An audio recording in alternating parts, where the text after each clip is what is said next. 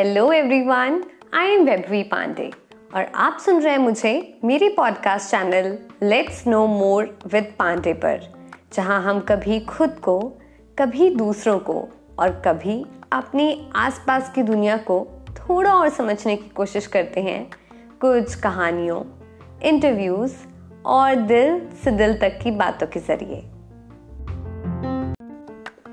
I welcome you all to the eight episode और आज के एपिसोड में मैं आप लोगों से कुछ गुफ्तगु करना चाहती हूँ। अभी थोड़े दिन पहले मैं अपनी दादी के घर कुरुक्षेत्र गई थी। तो दोपहर में जब खाना खा के सब लोग सो गए तो मैं उस कमरे में गई जहाँ सब पुराना सामान रखा हुआ था। उन सारे पुराने सामानों के बीच एक छोटा सा संदूक था। उसको थोड़ा झाड़ कर साफ़ करने के बाद जैसे ही मैंने उसे खोला तो उसमें बहुत सारी पुरानी छोटे छोटे साइज़ की फ़ोटोज़ थी। और नेगेटिव्स थे। हाँ वही नेगेटिव्स जिनको हम ऐसा ऊपर करके देखते हैं। टेप्स कैसेट्स जैसी बहुत सारी चीज़ें मिली। लेकिन उन सब में से जो चीज़ मुझे बहुत इंटरेस्टिंग लगी, वो था दो पेज का लेटर मतलब टेक्निकली वो लेटर नहीं था। वो मेरे दादाजी के बड़े भाई श्री पारसनाथ पांडे जी के हाथ के लिखे हुए पेजेस थे। तो उन पेजेस को पढ़कर मेरे दिमाग में बहुत सारे सवाल आए। और उन्हीं कुछ सवालों के जवाब मैं आप लोगों के साथ शेयर करना चाहती हूँ। तो आइए इसको समझते हैं एक छोटी सी कहानी के ज़रिए।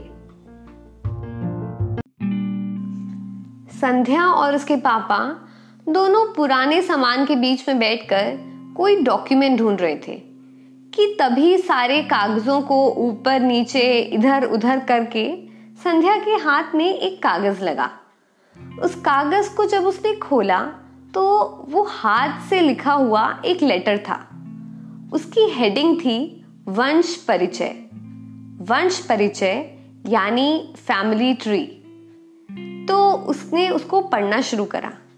पढ़ते पढ़ते अचानक से वो रुकी और अपने पापा की तरफ़ देखकर बोली, पापा, आपको अपने दादाजी के पापा का नाम पता है क्या?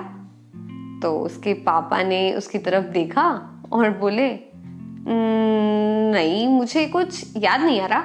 और फिर उसने उस लेटर को अपने पापा की तरफ़ बढ़ाते हुए बोला, ये देखिए, इसमें सबका नाम लिखा हुआ है। मतलब आपका, दादाजी का उनके पापा का, उनके पापा का सबका।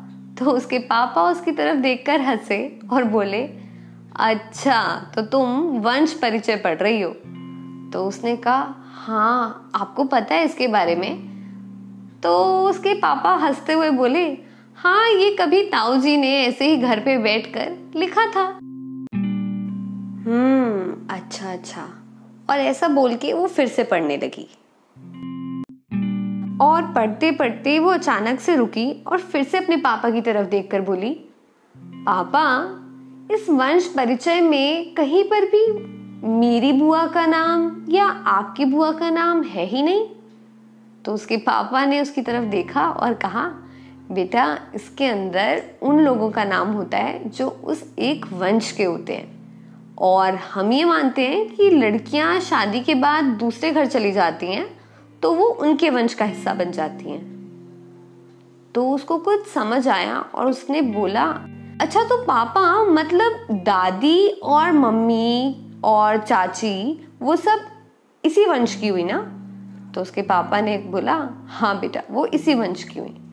तो फिर वो सर झुकाकर अपनी दादी, चाची, मम्मी सबका नाम ढूँढने लगी। पर फिर उसको कोई भी नाम नहीं मिला।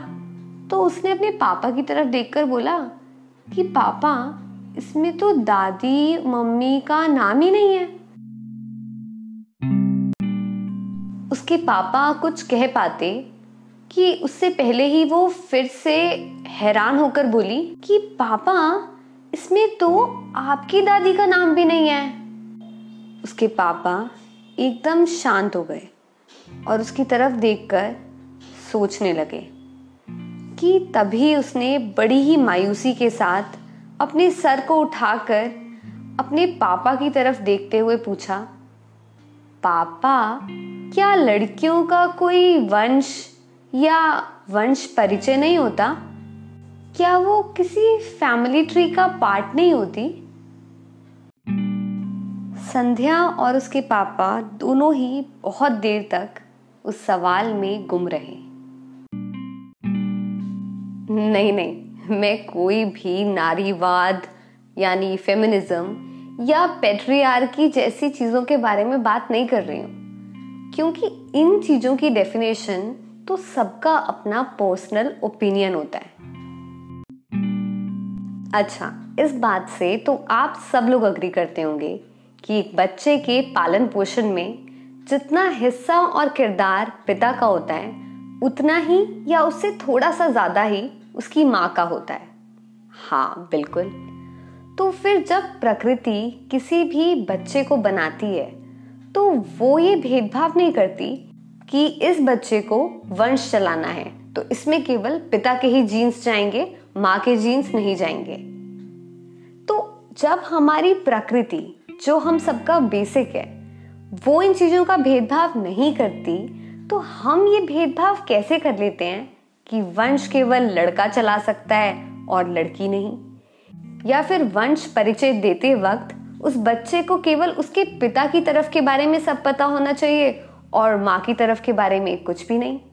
या औरतों को उसमें काउंट ही नहीं करेंगे। क्योंकि बच्चा एक ओवरऑल डेवलपमेंट को सिंबलाइज करता है और उसकी ओवरऑल डेवलपमेंट के लिए दोनों हिस्सों का बराबर होना बहुत ज़रूरी है।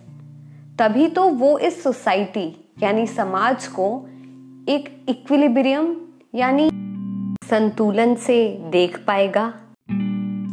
अगर प्रॉपर्टी को अपने नाम पे करके या अपने सरनेम को साथ में लगा के हम लोग अपने वंश को आगे बढ़ा रहे हैं तो हम लोग बहुत गलत हैं। क्योंकि वंश आगे बढ़ाने से मतलब होता है, अपनी फैमिली के वो अच्छे नियम कानून अच्छे मॉरल वैल्यूज़ संस्कार ट्रेडिशंस को अपनी अगली पीढ़ी को इस तरह से देना कि वो और ज़्यादा अच्छी निकले। यही एक्चुअल मतलब होता है वंश आगे चलाने का। और ये काम तो जितना लड़का कर सकता है, उतना ही लड़कियाँ भी कर सकती हैं। है ना? तो इतने सारे सवालों का जवाब ढूँढने के बाद मैं अपनी दादी के पास गई। और फिर मैं उनके पास बैठी और उनसे पूछा कि, दादी, आपके मम्मी पापा का नाम क्या था? वो लोग क्या किया करते थे? तो पहले तो वो थोड़ा हैरान हुई, क्योंकि शायद इतने सालों में उनसे ये क्वेश्चन किसी ने करा ही नहीं था। लेकिन उसके बाद उन्होंने मुझे बिठाकर क्या मज़ेदार किस्से कहानियाँ सुनाई। हाँ तो मैंने अपने फैमिली ट्री वाली लिस्ट में थोड़ा मॉडिफिकेशन कर लिया है। आप भी ट्राई करके देखिएगा। क्योंकि इन सब चीज़ों की छोटी छोटी शुरुआत ना कभी ना कभी तो होगी। किसी ना किसी जनरेशन से होगी। तो क्यों ना हम वो जनरेशन बने, है ना?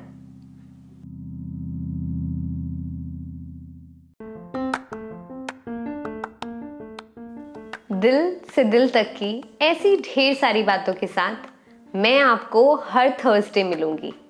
और तब तक के लिए ये उम्मीद करती हूँ कि इस कहानी ने आपको एक नया नज़रिया दिया होगा ज़िंदगी को देखने का। आप लोग इस पॉडकास्ट को इतना पसंद करते हैं, मुझे बहुत अच्छा लगता है। पॉडकास्ट के बाकी के एपिसोड्स को सुनने के लिए आप लोग एपिसोड लिस्ट में जाके बाकी के सभी एपिसोड्स तक पहुँच सकते हैं। मेरा इंस्टाग्राम हैंडल है let's know more with Pandey मेरा फेसबुक पेज है वैभवी पांडे। इंस्टाग्राम और फेसबुक के थ्रू आप लोग मुझसे इंटरेक्ट करके अपना फीडबैक मुझ तक पहुँचा सकते हैं। अपनी सजेशंस मुझे दे सकते हैं कि मुझे पॉडकास्ट में और क्या नई चीज़ें ऐड करनी चाहिए। आप लोगों का रिव्यू आप लोगों का फीडबैक सजेशन मेरे लिए बहुत बहुत इंपॉर्टेंट है। और आइए मैं थोड़ा बहुत गा और गुनगुना लेती हूँ। तो फेसबुक और इंस्टाग्राम पे मिलके गाते और गुनगुनाते हैं। और तब तक के लिए खुश रहिए, मस्त रहिए और खुशियाँ बांटते रहिए। टरा!